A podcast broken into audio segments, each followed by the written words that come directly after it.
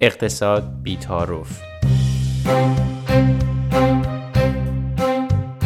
اپیزود دو بحران ارزی.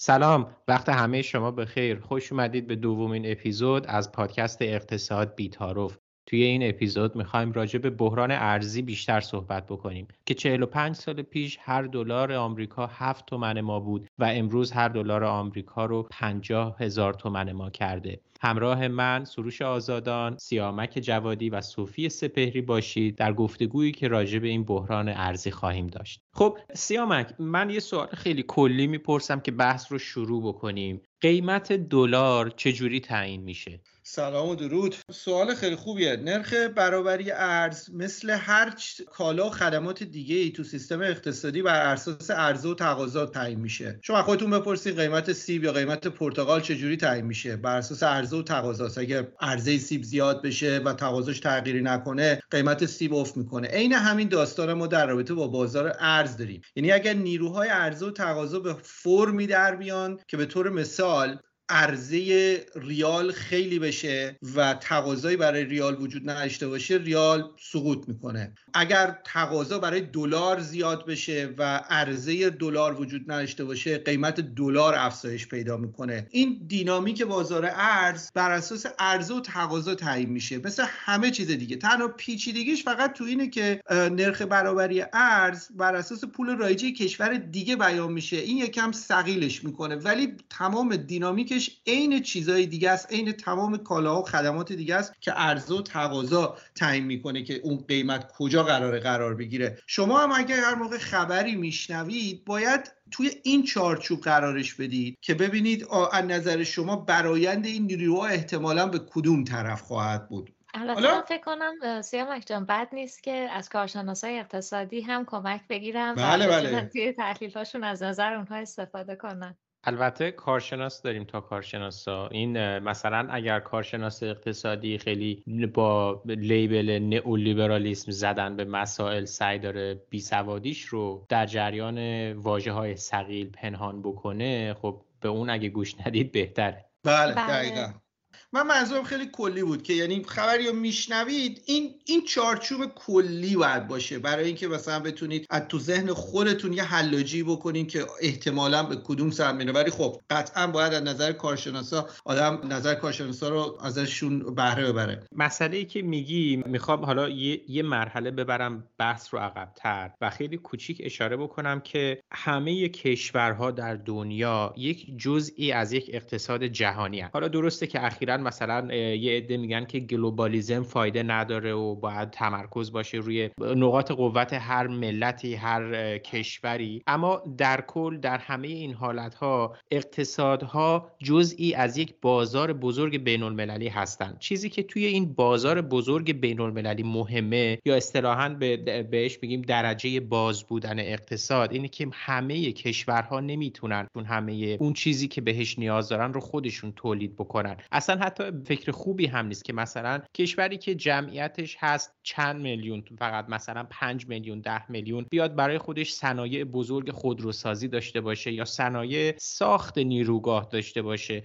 خب یه همچین کشوری می‌تونه بره مزیت رقابتیش رو در چیزهای دیگری که وابسته به جغرافیشه وابسته به ظرفیت‌های ملی منابع طبیعیش هست پیدا بکنه و با صادرات اونها کالاهای دیگری رو که کشورهای بزرگتر می‌تونن تولیدشون رو با بهرهوری بالاتر داشته باشن وارد بکنه. مثلا قهوه در برزیل خیلی خوب رشد می‌کنه اما همون قهوه در سیبری رشد نمی‌کنه. خب این منطقیه که برزیلی ها قهوه رو به روسیه صادر بکنن و روسیه که می‌تونه خوب گندم در واقع رشد بده اون گندم رو به برزیلی ها بده. این اصطلاحا بهش میگیم comparative advantage مزیت نسبی که باعث میشه همواره بین همه کشورها روابط مالی وجود داشته باشه. همواره همه کشورها صادرات و واردات داشته باشن و به طبع اون یک ارز واحد بین المللی مثل دلار که الان حدود 60 درصد مبادلات بین المللی باهاش انجام میشه این در واقع بشه لنگر قیمت ها جوری که همه چیز به دلار حساب میشه. همه ارزهای دیگه با نسبت برابریشون به دلار می‌تونن در واقع تعیین بکنن که در بازار چه جوری می‌تونن عمل بکنن. ببینید به طور خاص توی ایران اهمیت بازار ارز علاوه بر این مسائلی که الان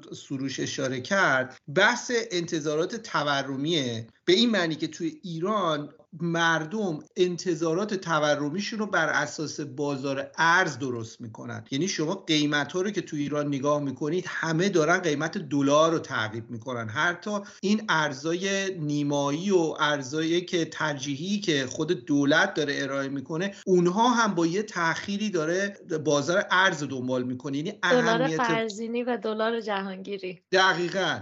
یعنی شما همه رو که نگاه می‌کنید این این تعقیب رو شما می‌بینید یعنی به عبارت دیگه این لنگر انتظارات تورمی تو ایران برخلاف خیلی کشورهای دیگه که روی نرخ بهره است توی ایران روی بازار ارز رو قیمت دلاره. و این اهمیت بازار ارز رو تو ایران دو چندان می‌کنه.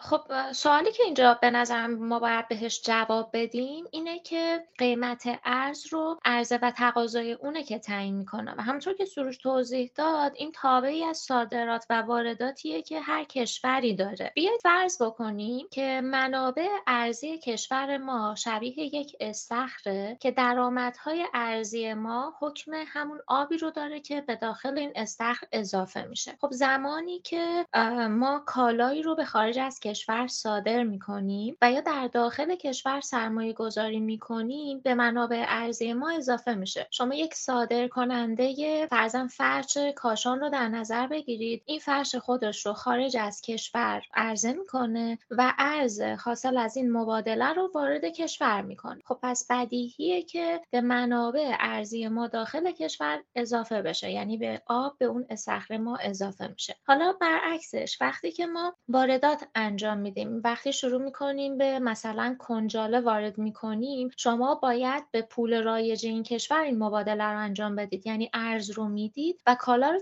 تحویل می‌گیرید. بنابراین دارید از اون استخر آب برداشت می‌کنید. همینطور وقتی که شما سرمایه گذاری می‌کنید خارج از کشور یعنی به هر دلیلی فکر می‌کنید که خب اگر شما مثلا یک مسکنی رو در ترکیه دبی امارات هر جای خریداری بکنید بیشتر به نفعتون هست. سرمایه های خودتون رو به خارج از کشور منتقل کردید و این یعنی که دارید از اون منابع ارزی که حکم اون استخر رو داره آب برداشت می‌کنید. البته یه چیزی رو هم ما نباید فراموش بکنیم که وقتی گفته میشه که خروج سرمایه از کشور اتفاق میفته لزوما این به معنی نیست که ما داریم دلارمون رو از مرزهای کشور خارج می‌کنیم. خیر زمانی که من تصمیم می‌گیرم که درآمد ریالی خودم سرمایه ریالی خودم رو تبدیل به سرمایه های دلاری یورویی و یا سرمایه های ارزی بکنم در واقع این تبدیل سرمایه و خروج سرمایه اتفاق افتاده. من خیلی ساده سعی کردم نشون بدم که قیمت ارز ناشی از اون مبادلات خارجیه که شهروندان ایرانی در یک بازه زمانی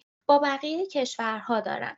ما این عبارت رو در اقتصاد با نام تراز پرداخت ها می‌شناسیم؟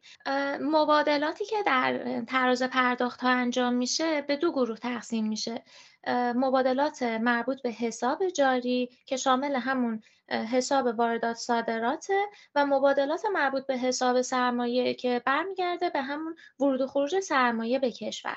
پس مفهوم کلی تراز پرداختار ما تا اینجا متوجه شدیم. خب من فکر کنم ما نباید این نکته رو فراموش بکنیم که تمام بخش های اقتصاد دومینووار به همدیگه متصل هستند. یعنی اگر ما سعی در تعیین قیمت ارز در یک بخش کنترل یا تثبیت اون داریم این به تنهایی انجام نمیشه. چرا؟ چون این متأثر از ناترازی های کلان اقتصادی در بقیه بخش ها هم میشه. اما منظور من از ناترازی کلان اقتصادی چیه؟ ببینید وقتی رشد مخارج شما بیشتر از رشد درآمدهای کشورتون هست ما با ناترازی مواجه میشیم. اما فکر کنم بعد نیست بچه ما بیایم یک کمی هم به این ناترازی ها بپردازیم. یعنی خب حالا این شاخص هایی که نشون دهنده ناترازی های کلان اقتصادی توی کشور ماست چیه و چطوری می‌تونه روی نرخ ارز موثر باشه؟ من چیزی بگم ما حتی آمار درستی هم نداریم از این ناترازی ها ببینید خیلی وقتها فرض بر اینه که اگر که صادر کننده کالایی رو صادر کرد ارزش رو وارد کشور کرده. این فرض لزوما درست نیست. در کشوری که ثبات سیاست گذاری وجود نداره در کشوری که آینده سرمایه گذاری درش مشخص نیست. خب معلوم صادر کننده اگر ارزی در آورد اون ارز رو خیلی رقبتی نداشته باشه که وارد کشور بکنه. یعنی این ترازی که ما فکر می‌کنیم اگر کالا صادر شد ارزش پس به کشور برمیگرده لزوما صادق نیست. آماری که بانک مرکزی از تراز پرداخت داره گزارش می‌کنه نمی‌تونه عدد درستی باشه. چون طبعا برای بخشی از صادر کننده ها اون رقبت وجود نداره که ارز به کشور برگرده و من فکر می‌کنم شرایط حتی بدتر از اون گزارش بانک مرکزی هم هست. البته این صحبت تو خیلی منو یاد این مسئله انداخت که توی ایران یه اتفاقی که میفته خیلی سیاست گذاری های کلان ارزی اگر انجام بشه که من میگم انجام نمیشه و ما هیچ متولی برای این کار نداریم بر مبنای تراز تجاری و نه تراز پرداخت انجام میشه. حالا تراز تجاری همون در واقع اختلاف واردات گمرکی و صادرات گمرکی هست. یعنی ما توی سالهای 92 تا 96 دوره ریاست آقای سیف بر بانک مرکزی. این رو می‌دیدیم که دولت به استناد اینکه تراز تجاری کشور مثبته تصور می‌کرد که یک مازاد ذخایر ارزی داره و به پشتوانه اون به بازار می‌تونه ورود پیدا بکنه و نرخ ارز رو تثبیت بکنه. من چند وقت پیش اتفاقا یک گزارش یک مصاحبه در واقع مشابه رو دیدم از آقای خاندوزی وزیر اقتصاد که باز همین اشتباه داره تکرار میشه. ایشون اعلام کرده بودند که تراز تجاری کشور مثبته. بدون اینکه به هر حال اون تراز پرداخت ها و کشفلوی ارزی رو در نظر بگیرن ایشون به استناد تراز تجاری معتقد بودند که خب ما مازاد ذخایر ارزی داریم و احتمالا بانک مرکزی در مداخله در بازار ارزی موفق خواهد بود. من این مطلبم اضافه بکنم. علاوه بر این چیزهایی که شما گفتین فقط اینجوری نیستش که حتما یه شرکتی یه بیزنسیه. حالا واقعا به خاطر این عدم ثباتی که تو مملکت ارزو نمیاره داخل مملکت و خارج نگه میداره. ما واقعا به معنی واقعی کلمه ارز دزدی داریم که یه سری اسنادش توی خبرگزاری ها اومد و چاپ شد. همین دو سه هفته پیش بود که نشون دادن که یه سری از این صادراتی ها که اینا خب همه افراد وابستن دیگه تو سیستم سیستمای سیستمی مثل ایران حکومت جمهوری اسلامی تمام این صادر کننده و اینا همه سیستم رانتیه دیگه. این ارز مستقیم رفته تو یه سری از این بانکایی که تو عراق داشتن و از طریق اون رفته بوده که نیروهای نیابتیشون رو finance بکنه. اساسا وارد مملکت نشده بوده. یعنی اینو می‌خوام در تایید فرمایشات شما بگم. حالا برگردم به صحبتی که صوفی داشت می‌کرد در رابطه با این عدم ترازهای کلانی که تو مملکت وجود داره. به عقیده من مشکل ایران مش بحران ارزی که ایران باش مواجهه ریشش دقیقا تو چیزیه که صوفی گفت. توی این این این عدم تراز کلانه که به عقیده من به طور خاص باید روی کسری بودجه و رشد حجم نقدینگی ما دست بذاریم. ببینید من اول بحثم بچه گفتم که این این نرخ برابری ارز بر اساس عرضه و تقاضاست. حالا یه سری فاکتورهای صحبت کردیم که رو عرضه و تقاضا تاثیر می‌ذاره. یکی از مهمترین اون فاکتورها تورمه. تورم وقتی که زیاد میشه معنیش اینه که ارزش پول قدرت خرید پول کاهش پیدا می‌کنه. حالا شما دلار رو بکن پرتغال بکن گوشت بکن روغن. باید تعداد بیشتری ریال بدی تا چه می‌دونم یه،, یه قوطی روغن بخری یک کیلو گوش بخری عین همون اتفاق برای دلار میفته سوالی که پیش میاد اینه که ریشه این تورمه تو چیه تو ایران که انقدر مزمن ما همیشه درگیر این تورمیم؟ ریشه این تورم توی رشد حجم نقدینگیه. به این معنی که یک حجم هنگفتی از نقدینگی حالا ما بهش میگیم انتشار پول یکم پیچیده تره یعنی اینجوری نیست واقعا پول چاپ بکنم ولی برای درک مطلب بذارین همینجوری راجبش صحبت بکنیم. سیامک من توضیح بدم که اپیزود اول کامل اینو توضیح دادیم. اگر کسی دوست داره بیشتر بدونه اپیزود اول رو هم می‌تونن گوش بدن دوستان. دستت در نکنه اینو یادآوری کردی. دقیقا ما اینو تو اپیزود اول اینو کامل بحث کردیم. یک حجم هنگفتی از نقدینگی وارد بازار ایران میشه که اساسا متناظر با توسعه و رشد اقتصادی مملکت نیست و این تورمزاست. حالا ممکنه شما این صحبت رو میگی خب چرا اصلا این حجم نقدینگی باید وارد بشه؟ چرا اصلا همچی کاری می‌کنن؟ جواب این سوال ریشه اساسی مشکل اقتصاد ایران و بحران ارزه و اون بیانضباطی مالی جمهوری اسلامی هستش که خودش رو تو کسری بودجه نشون میده. جمهوری اسلامی کسری بودجه هنگفتی داره. همین امسال کسری بودجه سال 1402 58 درصد رشد داشته. و خب چجوری اینو finance می‌کنن؟ از طریق چاپ پول. تو این کشورها به حال سیستم رانتی بانک مرکزی مستقل نیست و به خواسته های حاکمیت هم میده و این میشه که پول منتشر میشه و حجم نقدینگی وارد مملکت میشه تا کسری بودجهشون رو جبران بکنن. از اون طرف خب به خاطر تورم ارزش پول ملی سقوط می‌کنه و و ما شاهد افزایش قیمت دلار هستیم. افزایش قیمت دلار همونجوری که چند دقیقه پیش گفتم چون که با لنگر انتظارات تورمیه یعنی مردم نرخ ارز رو نگاه می‌کنن تا انتظارات تورمیشون رو تشکیل بدن باعث میشه که ما وارد یه سیکل معیوب بشیم. خب من فکر می‌کنم سیامک شما به درستی به بحث ناترزی های کلان اقتصادی اشاره کردی که من فکر می‌کنم ما حتما توی اپیزودهای بعدی در مورد ناترزی بانک ها وضعیت صندوق های بازنشستگی و حتی از بودجه دولت هم صحبت می‌کنیم.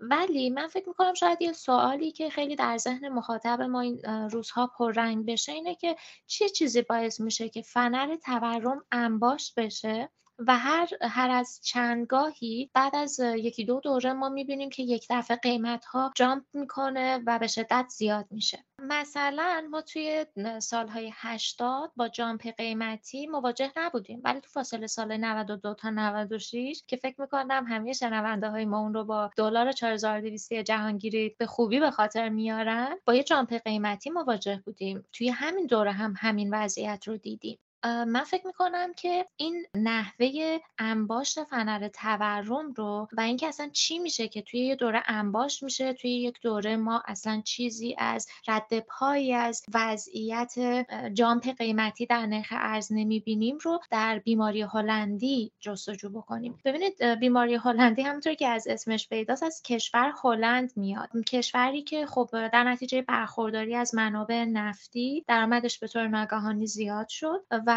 حالا دولت با تصور اینکه این درآمد یک درآمد دائمیه شروع به تزریق اون درآمد به جامعه کرد و خب این درآمدی که زیاد شده بود منجر به افزایش تقاضا شد و چون این افزایش تقاضا ناگهانی صورت گرفته بود و ما هیچ زیرساخت تولیدی برای پاسخ دادن به اون تقاضا نداشتیم باعث شد که تقاضا زیاد بشه عرضه حالا ثابت مونده و این تعادل عرضه و تقاضا به هم بخوره. و خب همین باعث میشه که افزایش قیمت ها رو داشته باشیم. توی دوره بعد خب من اشاره کردم این درآمد یک درآمد موقتیه و یک درآمد پایدار نیست. در نتیجه خب تولید همپا هم نتونست رشد پیدا بکنه و این باعث یک رکود گسترده در کشور هلند شد. ما وضعیت مشابهی رو می‌تونیم در دولت های متفاوت خودمون و در سالهای متفاوت ببینیم. توی دوره احمدی نژاد اون چیزی که باعث شد ما جامپ قیمتی ارزی نداشته باشیم اون درآمدهای ارزی بود که به جامعه تزریق می‌شد. خب ما تحریم نداشتیم ما در واقع روابط بین المللی گسترده با دنیا داشتیم درآمدهای ارزیمون. و اینم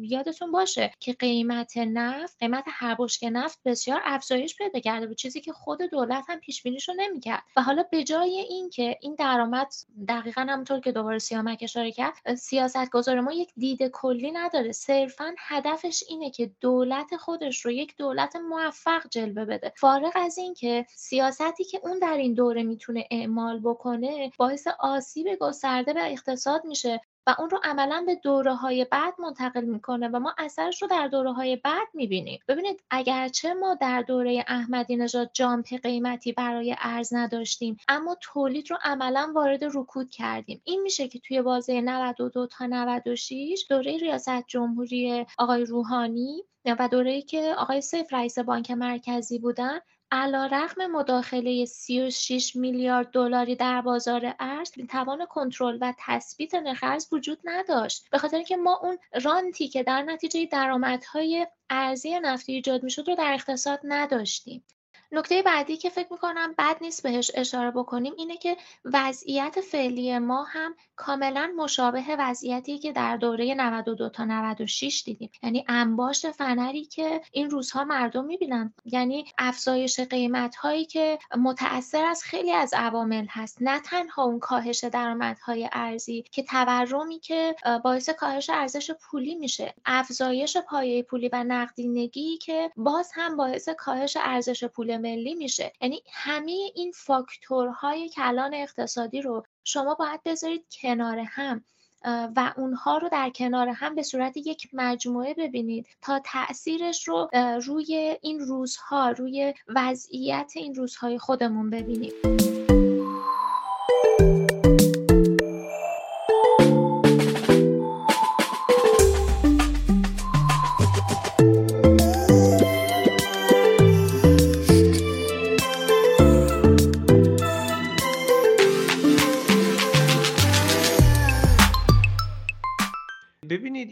صحبتی که داریم می‌کنیم در واقع یک فیله که توی این اتاقه و هممون داریم از جنبه های مختلف این رو در واقع بررسی می‌کنیم.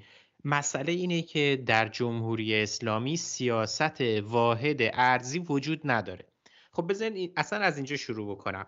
چرا مثلا کشورهای حاشیه خلیج فارس مشکلات ما رو ندارن؟ اونها هم نفت دارن. چرا اونها بیماری هلندی ندارن؟ چرا اونها مسائل اقتصادیشون انقدر وابسته به نرخ ارز نیست؟ خب مسئله اینه که حداقل در مثلا یک کشوری مثل عربستان سعودی نرخ ارز peg ه یعنی نرخ ارز fix شده. exchange rate ریال عربستان سعودی به دلار fix شده. و دولت هم خب اونقدر درآمد ارزی داره که می‌تونه با در واقع تغییر عرضه در بازار یعنی ارز پاشی یا جمع کردن ارز در بازار این نرخ رو این exchange rate fix رو همیشه تثبیت کنه.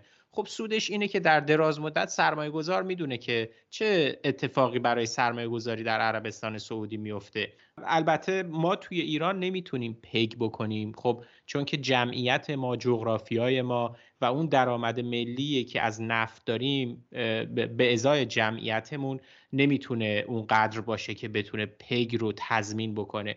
اما مسئله اینه که ما می‌تونیم یک سیاست واحد ارزی داشته باشیم.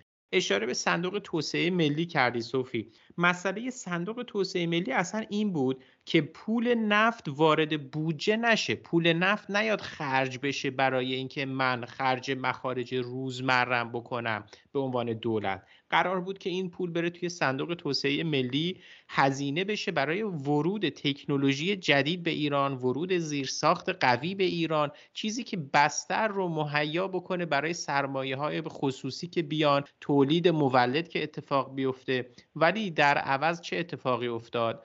ببینید هر دولتی که اومد اومد موفقیتش رو گره زد به کنترل نرخ ارز. این هم یک اشتباه بعدی بود که مثلا آقای احمدی نژاد میاد میگه که خب من اگر بتونم نرخ ارز رو کنترل بکنم این به مسابه موفقیت عملکرد اقتصادی دولت منه. خب نه اگر این عملکرد اقتصادی فنر ارز رو داره انباشته می‌کنه که در دوره اول آقای روحانی این فنر در بره خب این که موفقیت اقتصادی نیست که اینجاست که ما می‌بینیم. ما اگر برنامه واحد اقتصادی داشتیم وضعیتمون اینطور نمی‌شد.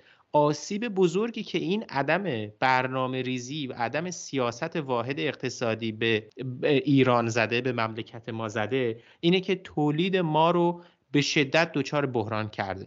ببینید ما میایم ارز مثلا جهانگیری میدیم ارز با قیمت خیلی کم میدیم که بره واردات کالای ضروری باش اتفاق بیفته. در عمل اون کالای ضروری اگر هم که اگر هم که اتفاق بیفته وارد بشه میاد با قیمت متناسب با قیمت بازار آزاد در بازار عرضه میشه. شما اگر مثلا میگم امروز دلار 52 هزار تومنه دلار آقای فرزین 28 هزار تومنه و خیلی کالاهای اساسی مثل مثلا گوشت مثل نهاده های دامی با 28 هزار تومن وارد شده. آیا شما می‌تونید با هم یعنی تقریبا با نصف قیمت بازار آزاد برید نهاده دامی رو پیدا بکنید در یکی از فروشگاه ها یا بنگاه های کننده ای که وارد کردن؟ قطعا نمی‌تونید. چرا؟ چون همه اینها با رانتی که دارن در واقع اتفاقی که میفته اینه که یکم کمتر از قیمت بازار آزاد عرضه می‌کنن که بتونن در واقع سود بیشتری به جیب خودشون بزنن. خب این چه اتفاقی میفته برای تولید کننده داخلی در این شرایط؟ تولید کننده داخلی نمی‌تونه رقابت بکنه. تولید کننده داخلی اصلا نمی‌دونه که باید با محصول وارد شده با قیمت 50 هزار تومن رقابت بکنه یا با محصول وارد شده با قیمت 28 هزار تومن. از طرف دیگه خیلی وقتها صنایع ما مواد اولیه تولیدیشون یه بخشش با ارز 28 هزار تومنی با ارز دولتی میاد یه بخش دیگهش رو باید با قیمت آزاد بخره و این باعث میشه که قیمت تولید شده محصول داخلی خیلی متفاوت بشه با اون چیزی که قیمت گذاری دستوری دستگاه اقتصادی اومده وضع کرده. یه چیزی من بگم وسط این حرف تو پرانتز معذرت می‌خوام چون احساس کردم لازم اینو گفتی. خیلی چیز به جایی بود. من احساس کردم یه چیزی رو من اضافه کنم. اینی که الان همه ارز ترجیحی میدن که باش واردات انجام بدن همین آخرین بار که 6.5 میلیارد دلار اینا گفتم ما ارز ترجیحی نیمایی واگذار کردیم به گفته خود آقای فرزین معلوم نیست کی گرفته. یعنی نه اتاق بازرگانی میگه ما گرفتیم نه اصناف میگن ما گرفتیم نه وارد کننده های کلام میگن ما گرفتیم. معلوم نیست کجا رفته. یعنی حتی همون ارز ترجیحی هم اینا درست انجام نمیدن به دلیل فساد ساختاریشون. و همون هم باز دو خود اونم باز دوچار مشکله. من معذرت می‌خوام اومدم تو حرف ولی فکر کردم خوبه که اینو اینجا اضافه کنیم نه اتفاقا مسئله درستیه. ببین بعد اصلا ما میایم میگیم که آقا خب تولید کننده ما برای اینکه بیایم ازش حمایت بکنیم تعرفه می‌ذاریم. ایران جزو ده کشور با بیشترین تعرفه واردات در دنیاست. خب چرا اینقدر باید تعرفه بذاریم؟ اگر اقتصاد ما اقتصاد سالمیه اگر تولید کننده ای ما می‌تونه تولید سالمی داشته باشه اگر ما می‌خوایم شرایط رو برای تولید فراهم بکنیم این تعرفه با این مقدار نمی‌تونه این رو تضمین بکنه. ببینید مثال بارز تعرفه و اثرش در اقتصاد رو شما در بازار خودرو در ایران ببینید. خودروهای ما تا همین چند سال پیش ABS نداشتن. ما می‌تونستیم اگر 90 درصد تعرفه واردات خودرو نداشتیم خودروی با کیفیت با ایمنی بالا بیاریم که سوانه جاده ایمون انقدر نشن. بعد میایم تعرفه 90 درصدی می‌ذاریم روی واردات خودرو که از تولید کننده داخلیمون حمایت بکنیم. تولید کننده داخلی این رو به چشم مثلا منت دولت بر مثلا صنایع بزرگ می‌دونه و اصلا برای پیشرفت کردن رقبتی نداره. خیلی وقتا این تولیدات ما بایستی به روز بشن. یعنی اگر تعرفه زیاد نباشه ما می‌تونیم تولید با کیفیت ارائه بدیم. ای بسا اگر 90 درصد تعرفه واردات نداشتیم برای بازار خودرو محصول ایران خودروی ما الان چند کشور دیگه می‌تونه صادر بشه و می‌تونست ارزآوری خیلی موثری برای ما داشته باشه. اما با همین تعرفه ای که گذاشتیم صنعت داخلی رو در واقع عقیم کردیم برای پیشرفت. که همون محصولی که 20 سال پیش داشته می‌زده رو هنوز برامون تولید بکنه و مصرف کننده رو هم از کیفیت بالایی که می‌تونست در بازار جهانی با رقابت با بازارهای جهانی به دست بیاره رو محروم کردیم این هم از پاسخی که دولت ما میده برای اینکه بخواد از تولید کننده در تولید داخلی دفاع بکنه. ما در این عدم سیاست گذاری درست نه فهمیدیم که موفقیتمون در کنترل قیمت ارز نیست و نه فهمیدیم که پول نفت رو باید بزنیم برای کسر جبران کسر بودجه و نه فهمیدیم حمایت از تولید کننده کجا رفته و چه جور باید باشه. ما در تمام اینها ضعف داریم و همینه که علیرغم داشتن این همه درآمد نفتی نه تنها تورممون داره بیشتر میشه نه تنها سفره معاشمون داره کوچکتر میشه بلکه راندخاری و دزدی و قاچاق و فساد هم داره بیشتر میشه. برای اینکه هیچ وقت این مسئله رو نتونستیم درست بررسی بکنیم و از بررسی درست درست عمل بکنیم. برای همینه که ایران اینقدر تلاطم ارزی داره و بقیه کشورها حالا چه حاشیه خلیج فارس چه بقیه کشورهایی که درآمدهای ارزی دارن مثل نیجریه مثل لیبی چرا اونها این همه بحران ارزی ندارن؟ خب به همین دلایل این همه پیچیدگی اضافه به بازار ارز لازم نبود وارد بشه ولی شده. جالب اینجاست که دقیقا همونطور که شما گفتی زمانی که می‌بینید رئیس جمهور میاد مصاحبه می‌کنه این بار ناشی از افزایش قیمت ارز رو به دوش مردم میندازه. یعنی میگه که انتظارات شماست که داره زیاد میشه. خب هیچ کسی فکر نمی‌کنه که در واقع نتیجه عملکرد دولت هست که این وضعیت رو رقم زده. مردم چاره و انتخاب دیگه ای ندارن جز اینکه حفظ ارزش سرمایه بکنن.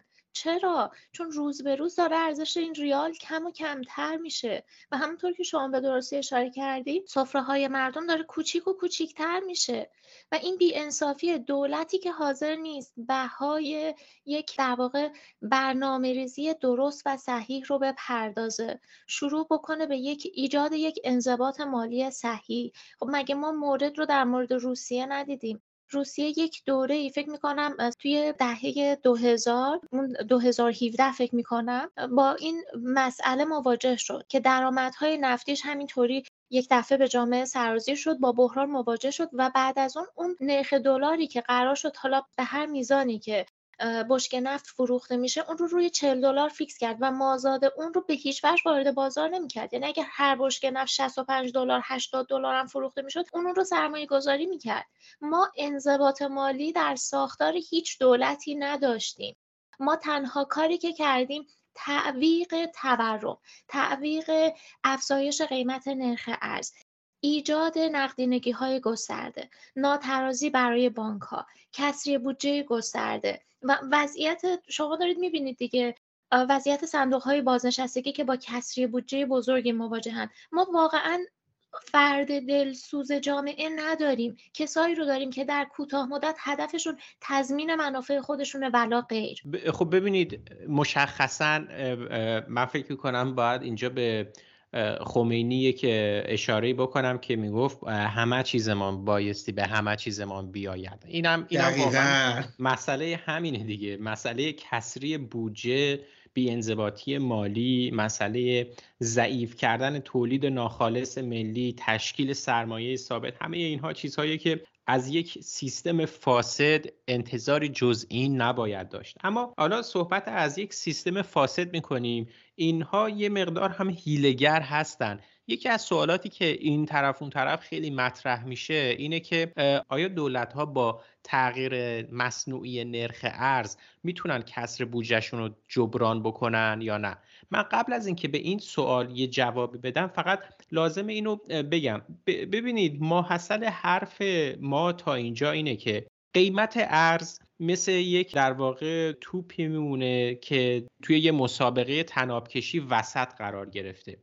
این تناب رو یه طرف دارن می‌کشن عواملی که سعی می‌کنن قیمت کاهش پیدا بکنه در طرف مقابل هم یه سری عوامل دارن این رو به اون سمت می‌کشن که قیمت افزایش پیدا بکنه. قیمت ارز رو دولت تعیین نمی‌کنه. دولت هم یکی از بازیگرهای این مسابقه تناب کشیه صادرات یک بازیگر دیگره واردات بازیگر دیگریه. نرخ جهانی ارز بازیگر دیگریه. میزان موجودی حسابهای ذخیره ارزی ما بازیگر دیگریه. همه اینها بازیگرهای مختلفن.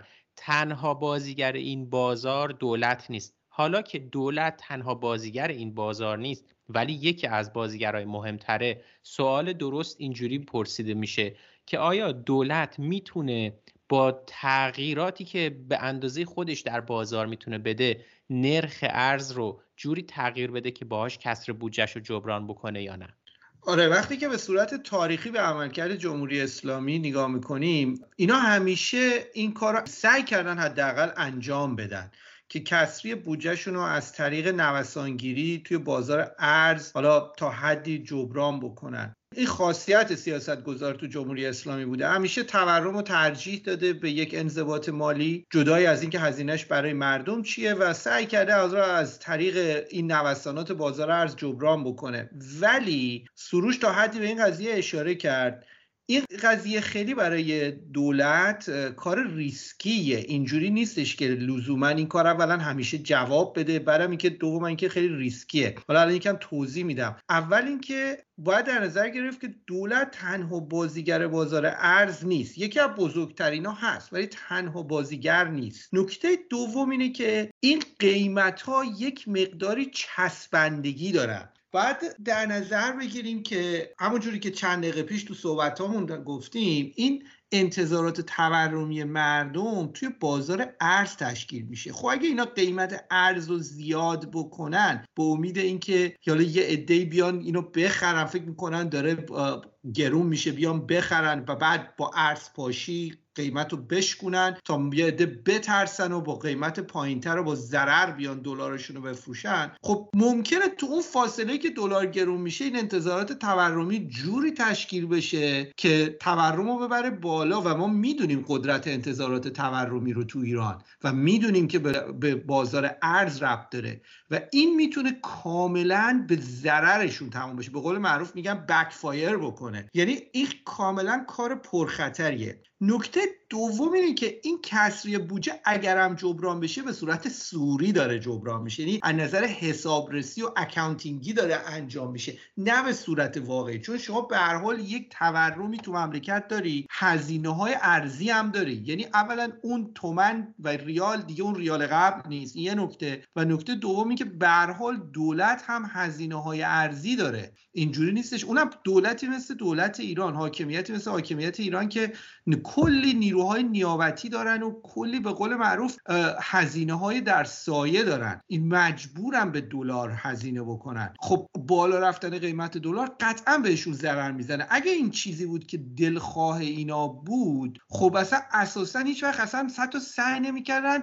در ظاهر خودشون رو نشون بدن که ما می‌خوایم کنترلی روی این قضیه داشته باشیم. نتیجتا به نظر من این یکم سوالیه که بجا هست ولی واقعا بیشتر ریشه در این داره که ساز و کار بازار ارز و همه نمی‌دونن. فکر می‌کنن که واقعا اینجا به نفع دولته. و نکته سومی که می‌خوام روش تاکید بکنم این انقلاب زن زندگی آزادی که اتفاق افتاده و این کمپین برداشت پول که خیلی خوب داره جلو میره فرقش با دفعه قبل تو اینه که دیگه مردم فروشنده نیستن.